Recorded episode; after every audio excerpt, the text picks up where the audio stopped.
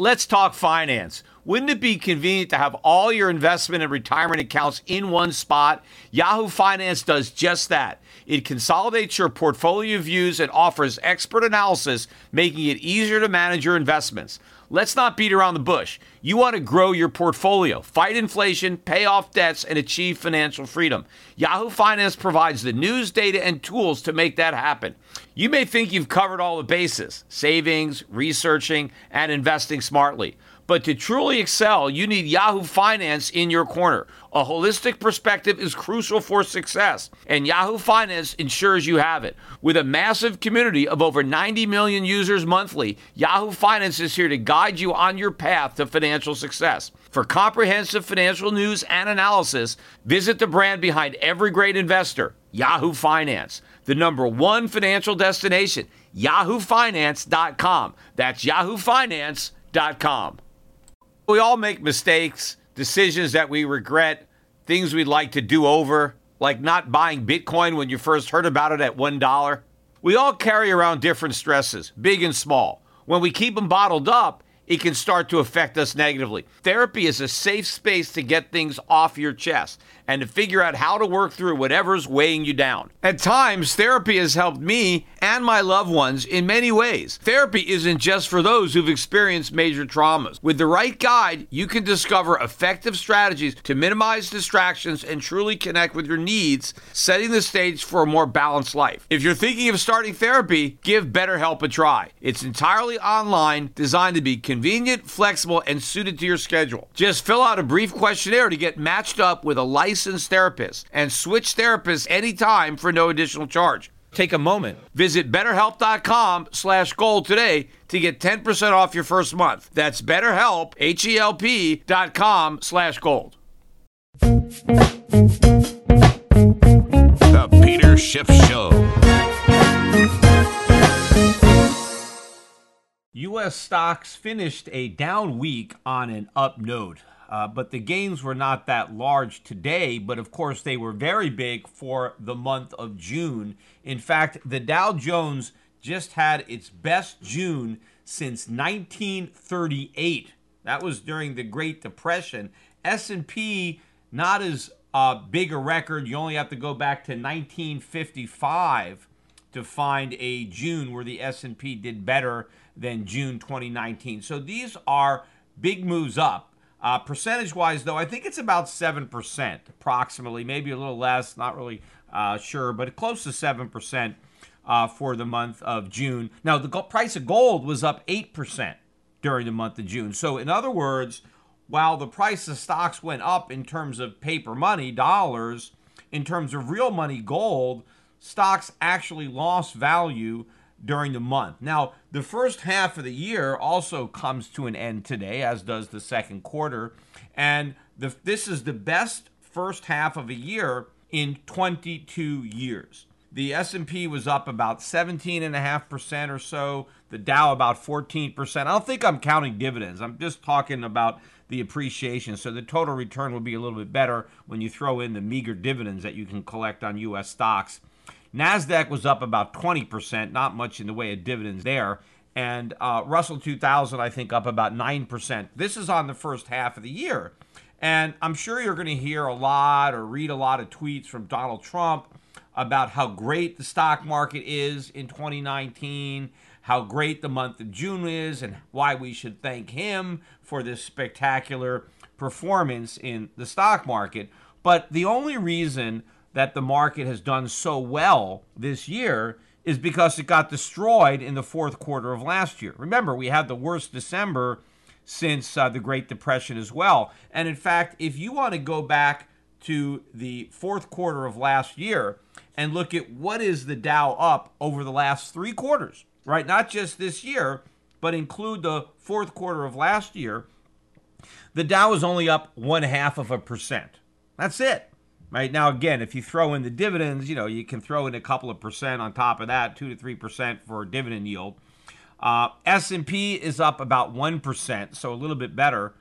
Uh, and the nasdaq is up about a half a percent. That's it.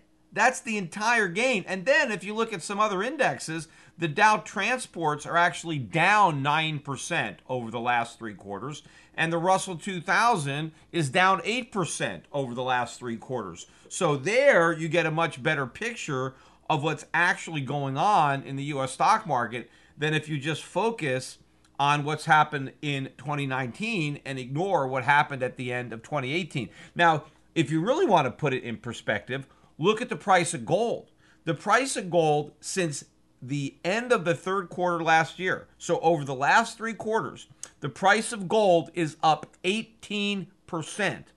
That is a huge move in the price of gold during that period of time. Now, I think that in the future we could see even bigger moves than what we've just seen, but that puts the rise in the Dow in perspective because it's not the Dow that's going up, right? Gold's gone up, so in gold terms, the Dow has lost value. But the reason that you've seen this is because of the Fed, right? The Fed has done a complete 180 on monetary policy, and that is what has driven what I believe is a bear market rally in the US stock market. And of course, if you have been invested in foreign markets, which is what we've been doing, right, at Euro Pacific Capital, all of our accounts, if you go back over the last three quarters, we have substantially outperformed the S&P, the Dow, the Nasdaq uh, by investing in international stocks. You know, the the dollar has only dropped a little bit. I think the dollar index, even on the month, is down about uh, one and a half percent. But it's not the the weak dollar that is the reason that you've had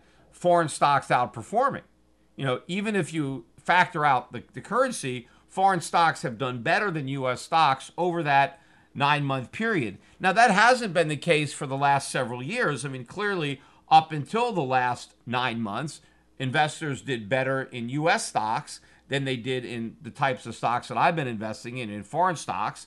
Uh, but that's all changed, I believe. I think the last nine months, the last three quarters, are far more indicative of what's going to happen over the next several years, in fact, over the next decade, than what happened in the past when investors were delusional and operating under the false premise that everything was great, that the Fed could simply unwind its uh, stimulus and normalize interest rates and shrink its balance sheet, and that the U.S. economy was going to continue uh, to to be to boom.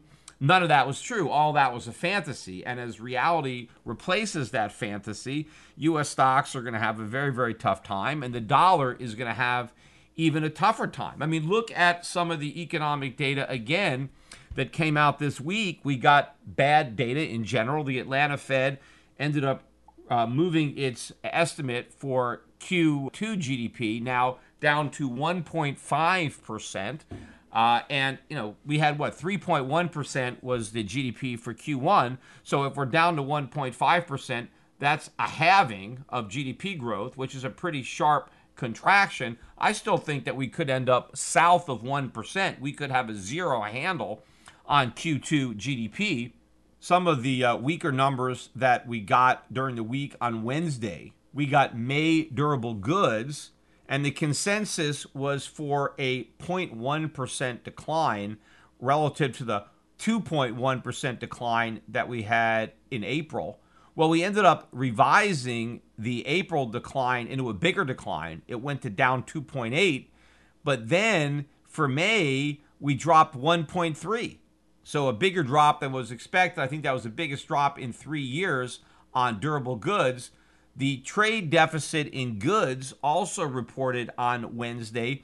They were looking for 71.5 billion. Instead, the deficit swelled to 74.6 billion. So a bigger deficit. Remember, Trump is talking about how the trade war is supposed to reduce our trade deficit. Instead, the trade deficits are increasing, right? The opposite of what Donald Trump promised uh, is what he's actually delivering. But probably the uh, the worst number we got for the week, or the weakest number, was the Chicago PMI for June.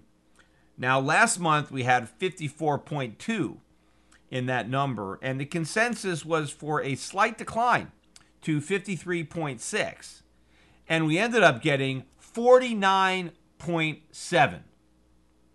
Now, the last time the PMI, the Chicago PMI, was in contraction mode, and anything below 50 indicates contraction and is something that you would expect in a recession. The last time we got that number south of 50 was in December 2015. So here you have Donald Trump talking about how we have the greatest economy in history.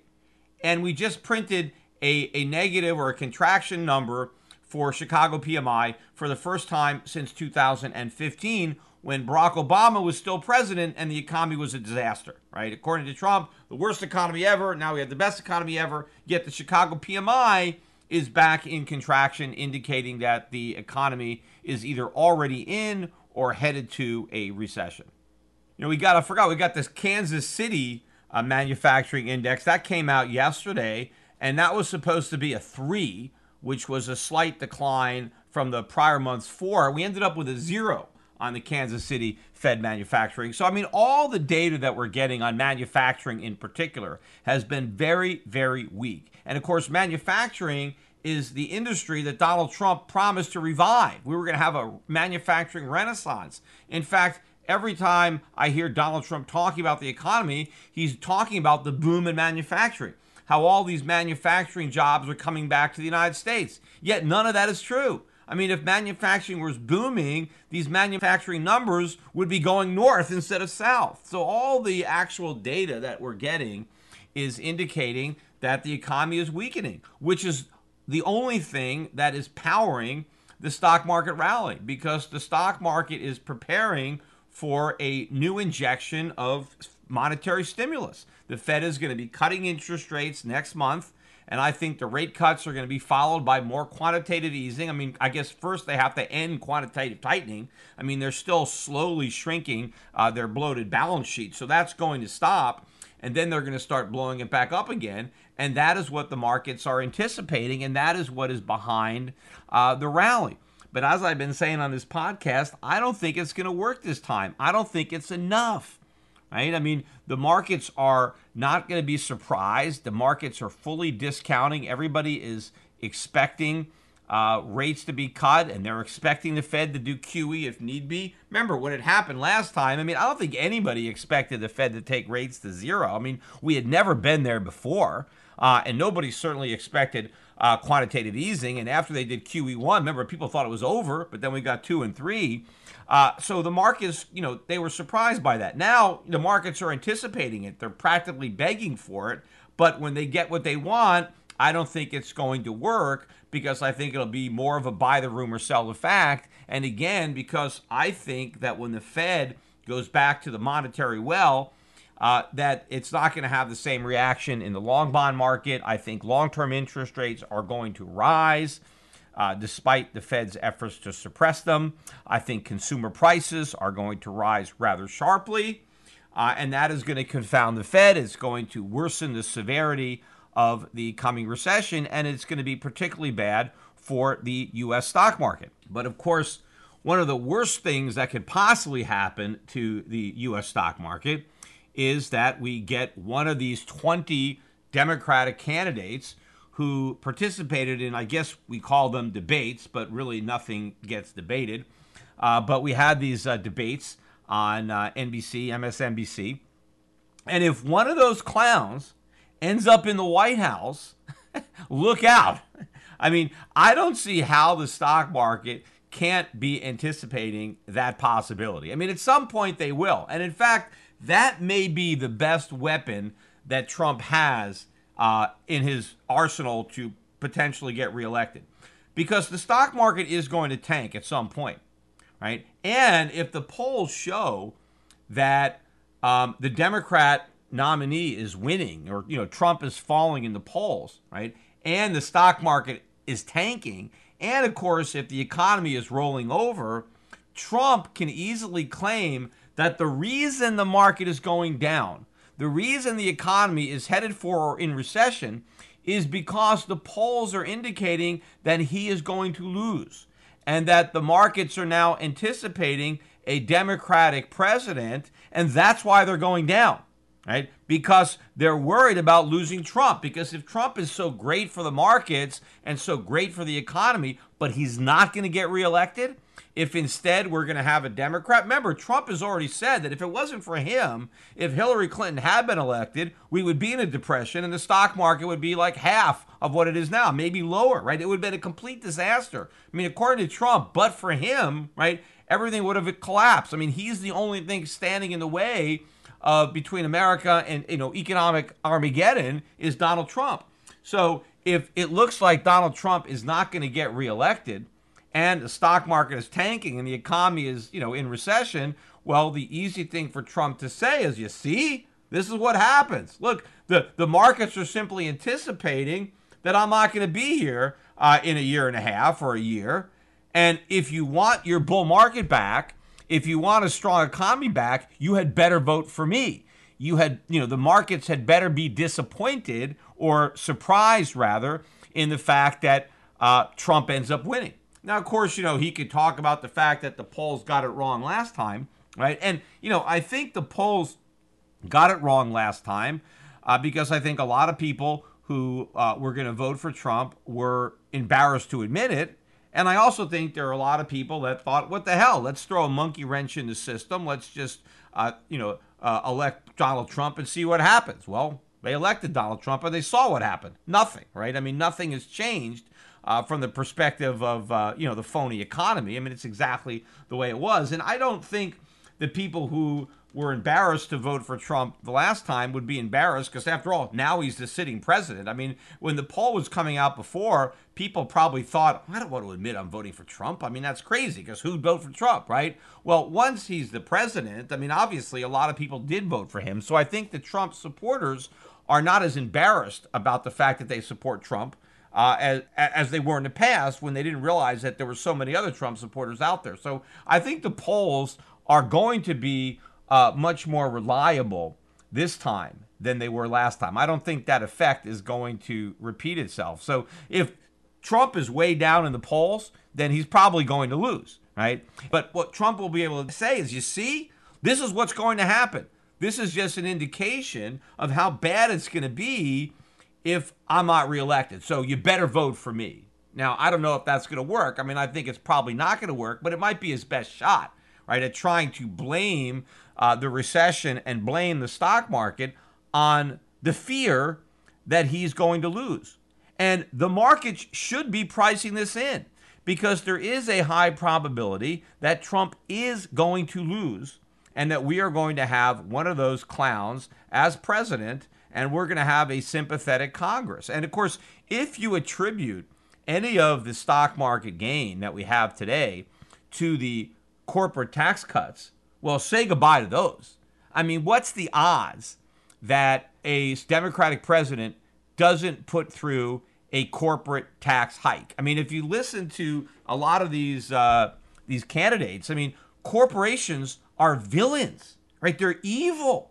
I mean, what the Democrats are selling is that whatever problems you have are the result of greedy, evil, horrible corporations, right? And we need government to rein them in. These these monopolies, they're gouging you, they're spying on you, they're they're underpaying you, they're polluting your environment, and they're responsible for global warming. I mean, the corporations are the bad guys and the politicians are the saviors, right? They're going to save us from these horrible uh, creatures. So obviously, they are going to be raising taxes significantly on corporations. And not only that, they're going to be raising taxes on people who invest in corporations, right? The, the, the rich, right? Everybody wants to roll back the Trump tax cuts, but that's nothing because Trump didn't actually cut taxes too much on individuals.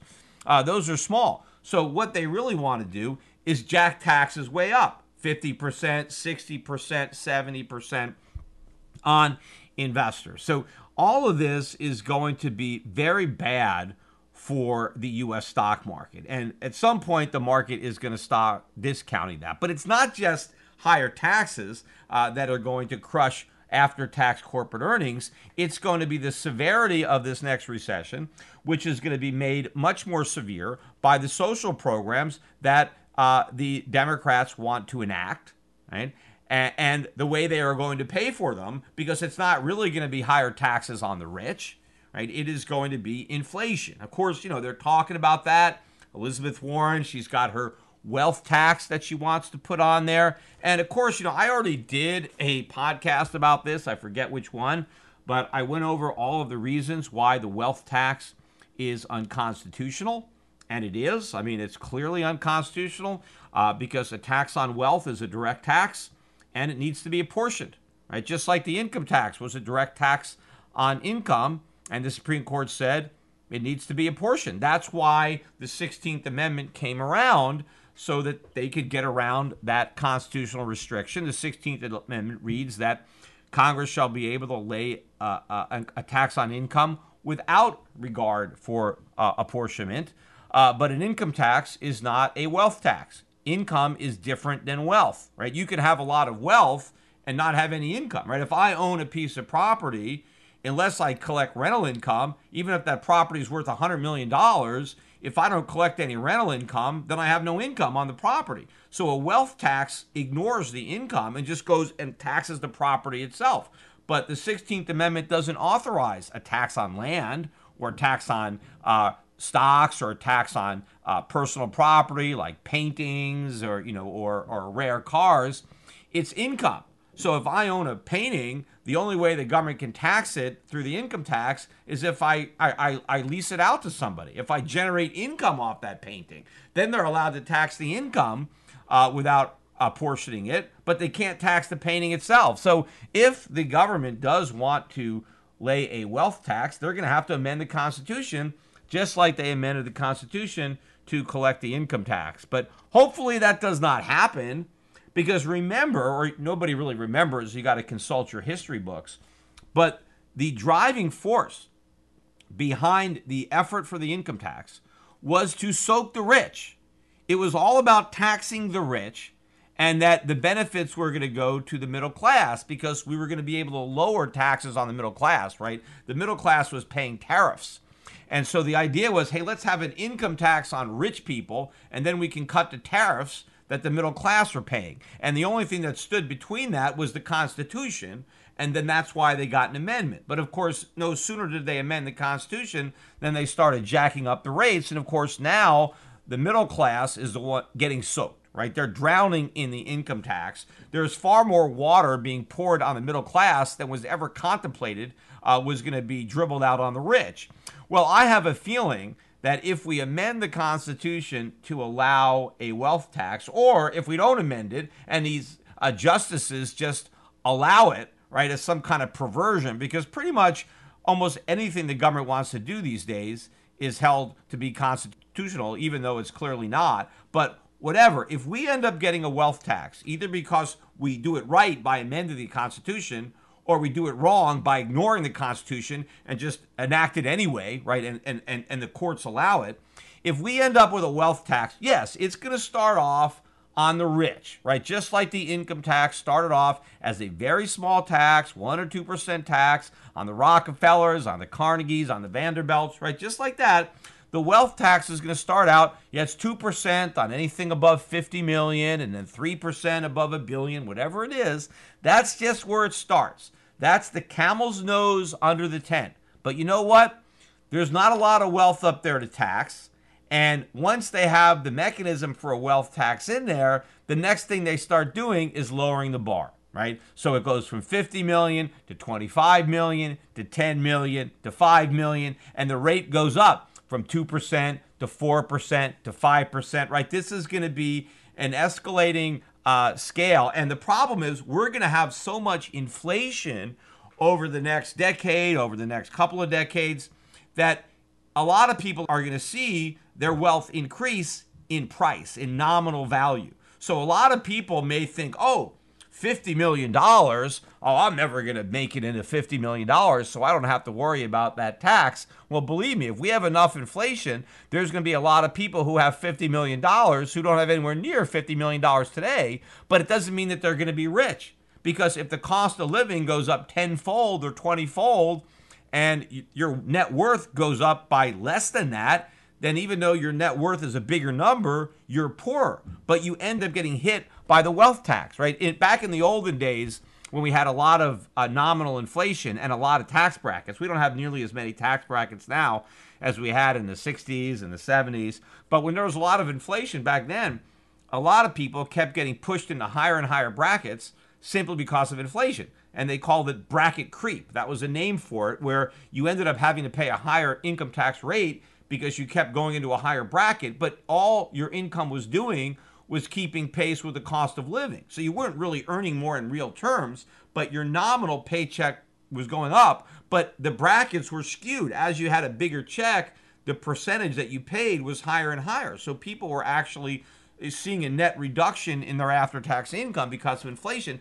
That is what's going to happen to the wealth tax because your wealth is an illusion. Because what they end up taxing is inflation, not real real wealth. And then the other problem with this wealth tax uh, and is that you got to pay it every year over and over again. So even if it's 2%, it's 2% and then 2% again and then 2% again. So after 5 years, if you pay 2% a year, that's 10% of your wealth. I mean, if your wealth is not generating any income, I mean, you just lost 10% of it. I mean, where are you going to get the money to pay the wealth tax? You have to gradually dissipate your wealth. You have to start selling off non income producing assets so you can pay the tax. Obviously, it's even more if it's 3%. And of course, that's just the opening bid. Who knows how high it's going to go? And of course, you know, this requires intense audits because it's much easier to audit your income because income is just a number, right? You could tell, you know, here's my income, here's my expenses, right? This is what I have.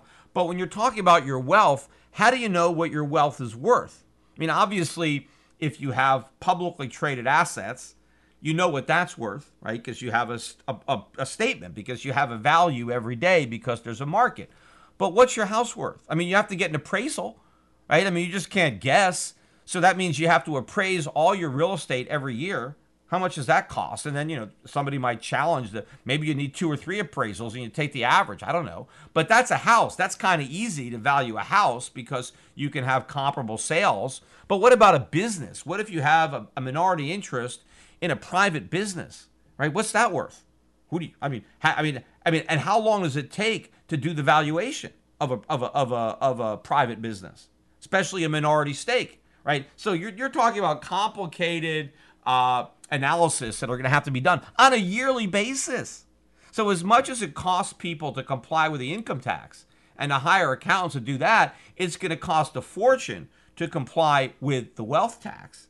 Um, and then, you know, and even other things that you own, right? If you own uh, a painting, right? Or you own, again, a rare car or coll- you have a baseball card collection. I mean, you got to uh, appraise that thing every single year because it's a brand new tax. You can't just say, well, this is what it was worth last year. No, it's another year.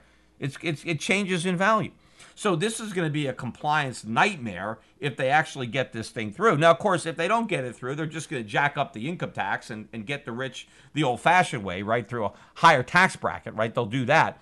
But either way, whatever it is, if they're taxing wealth, because remember, if they're taxing your stock, right, and you own a lot of stock, and you get a wealth tax, you have to sell that stock to pay the wealth tax. And you know, unless it's paying a high enough dividend, right? But let's say your wealth, you own a stock and it's paying 2% a year in dividends. Right? Well, if you have a 2% wealth tax, well, you have to pay 100% of your dividend income in tax. That's like having an, an income tax of 100% of your income because you need 100% of your income just to pay the tax. But what if you own one of these stocks that doesn't pay any dividends? Right? Well, then you have to sell 2% of your holdings every year or 3%, depending on, you know, if you're one of these really big guys, you own, you have billions in the stock market, you know, you've got to sell a lot of stock just to uh, just to cover that that tax. So a lot of selling of assets could be the result of the wealth tax. So all this stuff is negative for the stock market, but the stock market thus far uh, is oblivious to it. But this is not going to uh, continue. At some point, people are going to wake up to the reality that one of these clowns is going to be president. You know, I often use the definition. It was um, H.L. Uh, Mencken who I think he first described an election as being the, an advanced auction on the sale of stolen goods. And I think that that definition of an election is is no better evidence than by these democratic debates because if you basically listen to what these guys said it all boils down to the fact that uh, Democrats want to be president so they can steal stuff uh, from rich people and give it to the people who vote for them. I mean, that's basically that's the bottom line when you when you strip it all away. That's what they're advocating. And it's not just that they want to give free stuff to the people who are voting for them. They want to give free stuff to people who don't vote for them. They want to give free stuff to people who cross the border illegally. In fact, I think every one of these guys was asked in the first debate if they thought there should be a penalty, any kind of penalty for illegally crossing the border and everybody raised their hand that there should be no penalty, no penalty for crossing the border illegally. Now, of course, in order for a law to be a law, right, there needs to be a penalty for violating it, right? If there's no penalty for violating a law, then basically there's no law, right? It's because it's the penalty that that gives enforcement to the law, right? I mean, if there was a, a law that said all right, you know, you know, you can't you, you can't drive past a speed limit of 65 miles an hour. But there was no penalty for driving faster than 65 miles an hour. You, you couldn't get a ticket. A cop couldn't pull you over. Well, then, well, there's no real law, right? You, you need to have some type of penalty. There needs to be a fine or something to create the law. You just can't have a law and have no consequences for violating it because then it's like there's no law at all. So if you think that there should be no penalties for crossing the border, well, then there's no border. I mean, you can't even have a law if there's no consequences for violating it. So basically, what all the Democratic candidates are in favor of is just completely open borders. They just want anybody to be able to cross over the border on their own terms, and that's it which is ridiculous. I mean, look, I am in favor of making it easier for people to immigrate to the United States. Of course, I want to turn off all the welfare magnets first, but the Democrats, they want to make the welfare magnets more powerful, and then they want to make it even easier for people to be attracted to those magnets. Because the crazy thing is, not only do they want to just eliminate all the laws against crossing the border, right? Anybody from anywhere in the world could just come come into America, no questions asked, right? And there's no nothing, just come on over. But then on the other debate, I think it was the last night's debate, every one of the uh, Democratic candidates wants the socialized medicine, the free medical care that they are going to give everybody, right, by stealing from the rich, right? Everybody's going to get free medical care, including all the people that are here illegally. So not only do these guys want to say that there's no more no longer a border. I mean there's a border but anybody can cross it, right? So anybody can come to America. There's no penalty for coming. You know, you don't have to follow whatever rules we set up for immigration. Just come on in because nothing will happen to you if you don't follow the rules. And by the way, once you get here, if you're if you get sick, we'll take care of you. In fact, if you're already sick, just come on over the border and get all your free health care. I mean, this is what these guys are advocating. Who is going to pay for this? Clearly, uh, the rich don't have the money to pay for it. And in fact, some of the couple of these candidates, not all of them, Elizabeth Warren, I think, was one, maybe Bernie Sanders, I forget. They actually want to outlaw private insurance right? The government wants to make it illegal, or some of these guys want want the government to make it illegal for anybody to have private insurance. Like the only insurance that you can have is the insurance that comes from the government. Now, I mean, think about that. I mean, think about a loss of individual liberty, individual freedom, basically saying that the only health care that you can get is what you're required to have by the government. Right? I mean, for a while, I mean, that's how it was with the mail, right? If you wanted to send a letter, you know, you had to use the post office. That was it, right? Because if anybody else tried to deliver the mail, they would shut them down because it's illegal to compete with the post office until they allowed, you know, UPS or then Federal Express. They eventually, you know, certain types of delivery were exempted, and now people had a choice, and then then things got a lot better because now you could you could choose a carrier.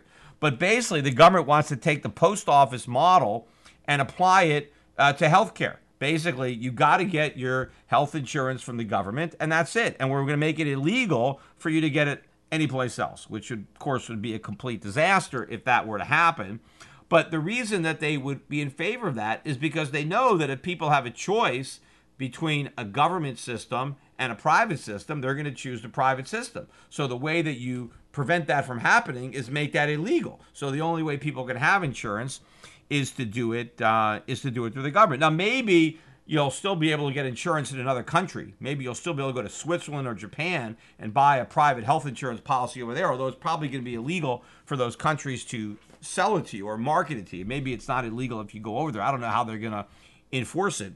But this is the disaster that is coming. This is big government, socialism, and there is a high probability that this is what we're going to get, especially if the economy is in a recession which it very well could be. The stock market is in a bear market, which is pretty likely. And Trump is not able to scare the hell out of the electorate into believing that the only reason these bad things are happening is because people are afraid of the Democrats winning. I mean, right now, they're clearly not afraid. They should be. And the other problem is when the Fed goes back to quantitative easing and 0% interest rates, not only is it not going to work next time because of the massive amount that would be required would produce an overdose, but because we are going to get a massive increase in the size of government at the same time when what we really need is a huge contraction in the size of government. Government is the problem. Government is a gigantic burden on this economy. And what we need is to lighten that burden, right? We need to reduce the size of government and the resources that it drains from the private sector so that we can build a productive economy again. But just when we need government to get smaller, it's going to get much bigger. And it is going to fund itself mainly through inflation. It's not going to be taxes on the rich. Yes, we're going to have taxes on the rich, but that means we're going to have fewer rich people and there's going to be less investment and, and, and, and fewer employment. So who knows? They may even collect lower tax revenues from the rich, even though the tax rates on the rich have gone way up.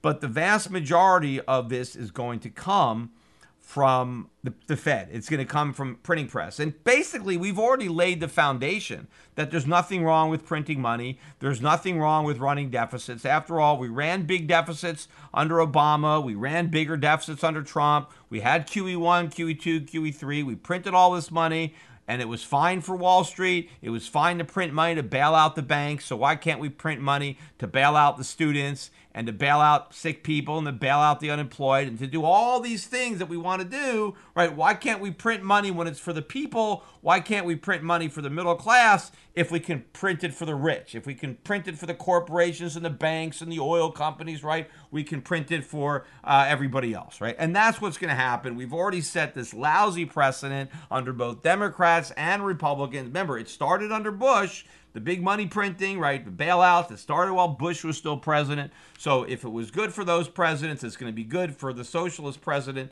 that we have next. And so things things couldn't be worse uh, as far as uh, how the future looks over the next six years. Hopefully, we'll have an opportunity to do something about this uh, in 2024. But maybe that could just be, you know, uh, me just being overly optimistic on a very very negative situation. So I think the the performance that we've seen in foreign markets, in in gold, in you know gold stocks. I think gold stocks on the month the GDX was up 18% or so in the month of June, uh, which is more than double the gains of the Dow and the S&P. But again, this is just getting started. This is just the beginning. If everything plays out the way I believe it will, and I'm I'm sure that I'm right about this. Now, it's starting a lot later than I thought, right? If you asked me back in 2005, 2006, when I was writing Crash Proof, where I thought we would be in 2019, it's not where we are. Back then, I thought that the chickens would come home to roost far sooner than 2019. I mean, I didn't have a date in mind, I didn't know, but if you would have said, hey, you know, what about 2019? I would have said the odds that we make it that far you know, without a dollar crisis, uh, would be slim. But we made it this far. But we don't have another 10, 15 years. I mean, we are far closer to the tipping point now. And so everybody needs to be prepared. If you're not already prepared, I mean, obviously, if you've been following my advice, you're already where you need to be. But a lot of my clients haven't necessarily gone all in on the strategy, and that may have served them well uh, during the bubble when the dollar was strengthening and people were still operating under a delusion but that's not going to work well in the future as the delusion fades and the dollar collapses. So if you've only had a partial allocation to the foreign strategy and to the gold stocks and things like that, now is the time to up your allocation. If you haven't allocated any money at all, if you're still all in the U.S. stock market, well, now is a great time uh, to, to cash out of U.S. stocks, U.S. bonds, U.S. dollars, and invest that, those assets internationally. Uh, now that we've clearly turned the corner right? And we have gone out of the tunnel. I mean, I had seen the light at the end of the tunnel a while ago, and that light turned out to be the end of the tunnel. It wasn't an oncoming train like so many people thought it might have been. So we're out of the tunnel, and we can see clearly what's ahead, and it's pretty obvious at this point what we need to do.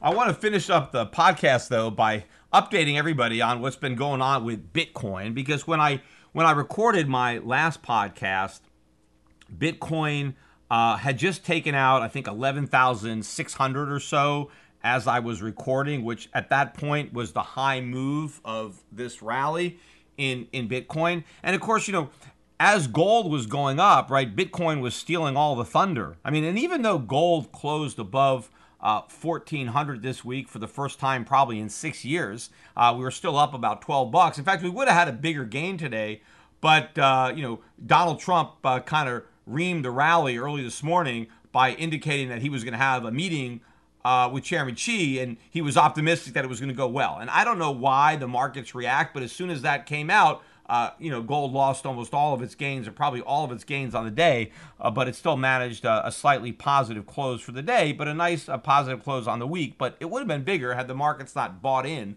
uh, to that nonsense again. I mean, I don't know how many times you can cry wolf when it comes to a trade deal, and the villagers keep uh, keep coming running. But nevertheless, whatever progress gold has managed to make, for a lot of people at least, is insignificant because it doesn't compare with the gains uh, of Bitcoin, which is which is true. Obviously, uh, Bitcoin went up a lot more than gold. I mean, in fact, if you had the winning lottery ticket, well, then those gains uh, would have been better than gold too. Uh, but that doesn't mean that gold and Bitcoin are the same. In fact, you know, just because gold and Bitcoin happen to be going up, it doesn't mean they're going up for the same reasons. A lot of people are jumping to that false conclusion. But look, stocks are going up, you know, bonds went up. I mean, a lot of stuff is going up, right? And it doesn't mean that it's going up for the same reason as gold. But of course, Bitcoin uh, proponents want to pretend that that's why Bitcoin is going up because they want to fool people into believing uh, that uh, Bitcoin is digital gold when Bitcoin is nothing like gold. It is trying to be gold. It is pretending to be gold, but it fails miserably at being gold. But you know, don't uh, don't try explaining that uh, to somebody who drunk the Kool Aid. But anyway, as I was recording the podcast on uh, Tuesday, we were at eleven thousand six hundred, and by Wednesday we had gotten close to fourteen thousand. In fact, Wednesday afternoon probably around three o'clock, three three thirty.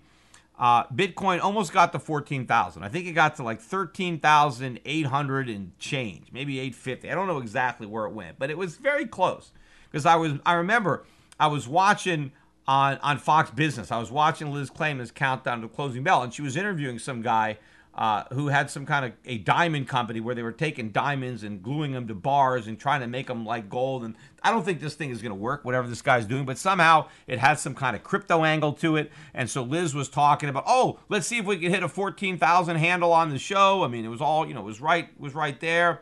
And then within 24 hours of Bitcoin almost hitting 14,000, it was almost back down to 10,000. I think the low I saw was about 10,200. And that entire decline, right, that was better than a 25% drop. That took place in less than 24 hours, which is another reason that Bitcoin is nothing like gold, because gold does not drop by 25% in 24 hours. And in fact, 90% of that decline, right, happened in like one minute. I mean, Bitcoin, I was in a car, right, uh, leaving New York City, right, because we, I went into New York City for um, the premiere of the Bubble movie. And by the way, if you haven't gotten that movie, you should download a copy. I forget what they charge for it, but it's well worth it. Uh, and you actually should get some copies for your friends too, so that they can watch the movie. Uh, but it's uh, uh, letusdisagree.com, I believe, is the website to go on and to order a, a downloadable copy of the movie. And in fact, there's the bigger bubble, which is a sequel, which is coming out maybe in about a year. Uh, so it's two movies, but the first one is uh, you know the kind of like uh, goes on about the about the last bubble, right? Uh, the next one is about the bubble that's about to pop. But I'm in the car uh, driving back, and I'm I, I check out the price, and Bitcoin dropped from you know thirteen thousand seven hundred, you know six hundred, wherever it was, down below eleven thousand in like a minute. I mean, it just it just dropped straight down in, in, one minute. And then, you know, then it bounced a little bit and then it eventually took out that low. Uh, but that was, you know, the following day. But, you know, so the whole decline took about 24 hours or less than 24 hours. But the majority of the collapse happened in a minute. And this is what you have to ask yourself if you're in Bitcoin. I mean, if Bitcoin's price can drop by 15%, 20% in a minute, or maybe a half a minute, why can't it drop by 50%? Why can't it drop by 75%? I mean, anything that can drop that much that quickly, right, has the potential to drop even more. Now, sure, right, the people in Bitcoin, they get relieved because the market comes back. The market bounces back and they're like, "Oh, you see?" Right? It's like you're getting conditioned. You're like a frog that is being boiled so that when you see these sharp declines, you don't worry about it because in the past, the market has always come back right? So that lulls you into a false sense of security that you can ride this out. But you can't because the last time the market goes down, it ain't coming back, right? It's going to be down for the count. And it shows you just how vulnerable the market is because when the market tanks, it's probably some real money actually wants out. Because on the way up, it's all play money. I mean, who knows how real these trades are, right? It's all spoofing. I mean, people are trading you know, between themselves, and who knows how much money is actually involved, and if there's anybody really getting out. But all of a sudden, if somebody wants their money for real and they hit some of these bids, I mean, this thing could evaporate. Now, yeah, they're able to stop it, they're able to generate another rally, but I would be very cautious. As I said before on this podcast, I don't think that this rally is going to take us to a new high. I think this is an, an echo bubble. I mean, I think I think the bubble popped you know, last year, uh, or no, at the, at the end of 2017 when Bitcoin almost hit 20,000. I think that was the end of it. And, and then it collapsed and it got down to about 3,000. And now we've managed a rally. And when this rally fails, which I expect to happen, below 20,000. Now, maybe we've already topped out. Maybe just below 14,000 was the top. There's a good chance that it's over, right? And that we're going to roll over again and we are going much lower. And the next time we're going to make a new low in the price of Bitcoin. But people are just rationalizing this, how it's different. Again, you know, they're claiming that this is all institutions. I see no evidence of that. I mean, no, there is no greater adoption now on Bitcoin, right? Because you don't have more merchants accepting it than two years ago. In fact, probably fewer merchants are now involved. I mean, it was a novelty for a while. Some merchants got excited about it, but ultimately it, it was nothing and they just kind of backed away from it, right? So they're not they're not doing it. I mean, the, the, the Libra stuff, uh, they were able to spin that into a positive, even though it's clearly a negative. You know, one of the other negatives that is being spun into a positive, again, is the dominance, Bitcoin dominance. Because if you look now at the, uh, the price of Bitcoin relative to all the other cryptocurrencies, go to uh, a website, coinmarketcap.com, and this lists all the cryptocurrencies. Right now, there's 2,291 of these things, right? And the total market cap, as I am reading, is $345 million. And 63.2% of that number is Bitcoin.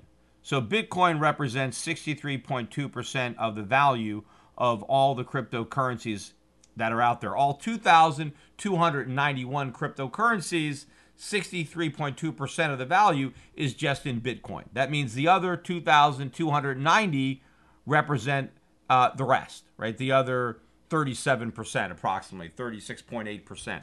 But here's the interesting thing this number is a significant breakout above what used to be resistance. If you look at a chart of Bitcoin dominance, you can find this chart on the same page there was some pretty big resistance at 60% from summer 2017 or fall 2017.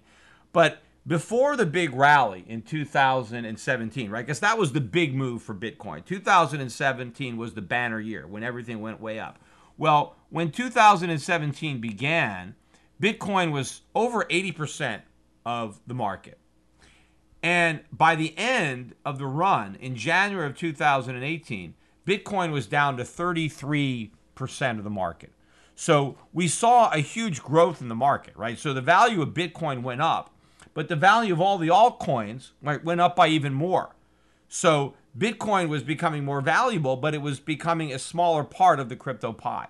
And while that was happening, as Bitcoin was becoming a smaller portion of the market, all of the Bitcoiners were saying this is great news, right? Because this shows that cryptocurrencies are going more mainstream, there's wider adoptance, so there's more currency out there, and Bitcoin is always going to be, uh, you know, the most valuable, but it's going to continue to lose uh, share as the market gets bigger and bigger and bigger, right? And so you have to have portfolios of cryptocurrencies and you can't you don't want to just own one. It was all crypto, right? But it was all good news, right? The fact that Bitcoin was not the only game in town anymore, that more cryptocurrencies were being created, validating the concept, and this was all good, right? Because, of course, all news is good news. Well, now the opposite is happening, right?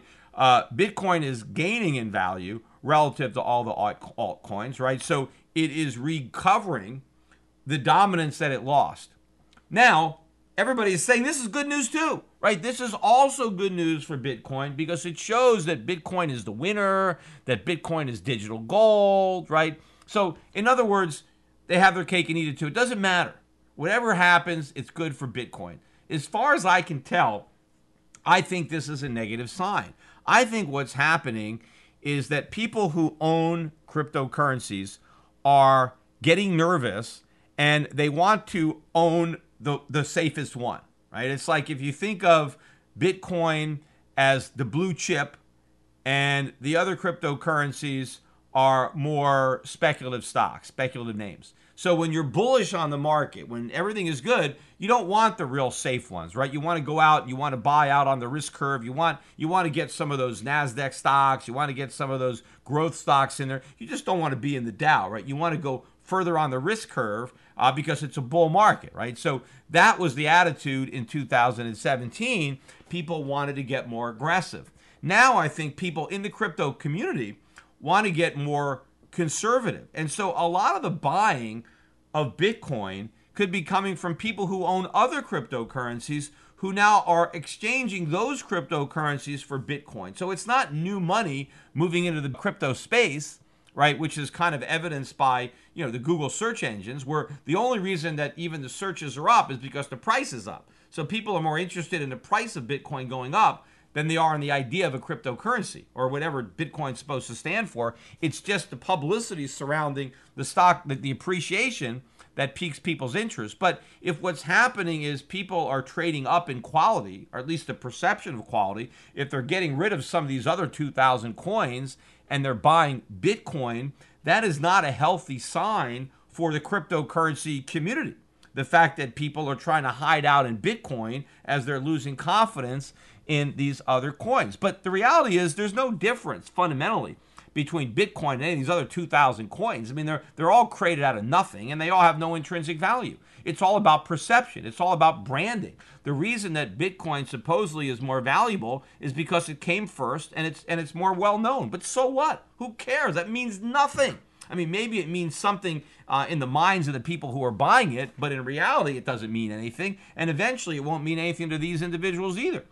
But when you are locked in a bubble, you tune out everything. I mean, nobody that owns Bitcoin wants to acknowledge that what's going on is is a problem. You know, remember I talked on this podcast when when Bitcoin first came out, or you know, one of the things that people used to tell me was so good about Bitcoin is there's no futures market. There's no futures contract. I mean, that's the problem with gold. You have futures markets and so they're manipulated. Right? And so that's one of the reasons that gold hasn't done better is because the big guys are using futures markets to manipulate the price of gold. And there is no futures market with Bitcoin. Therefore, Bitcoin is better than gold because you don't have to worry about manipulation on a futures market. Okay, fine. Then they launch Bitcoin futures. And those same people are saying this is great news for Bitcoin. The fact that Bitcoin is going to have a futures contract shows that it's mainstream. It means institutions are moving in. It legitimizes it. It opens up the market. So, in other words, not having futures was a positive thing, and then having futures was a positive thing. Basically, anything is a positive thing, which is what they're doing with Facebook and Libra. They're taking something that's negative and making it into positive, right? It doesn't matter what the news is, it's all good. Everything is positive when it comes to Bitcoin because that's your mindset.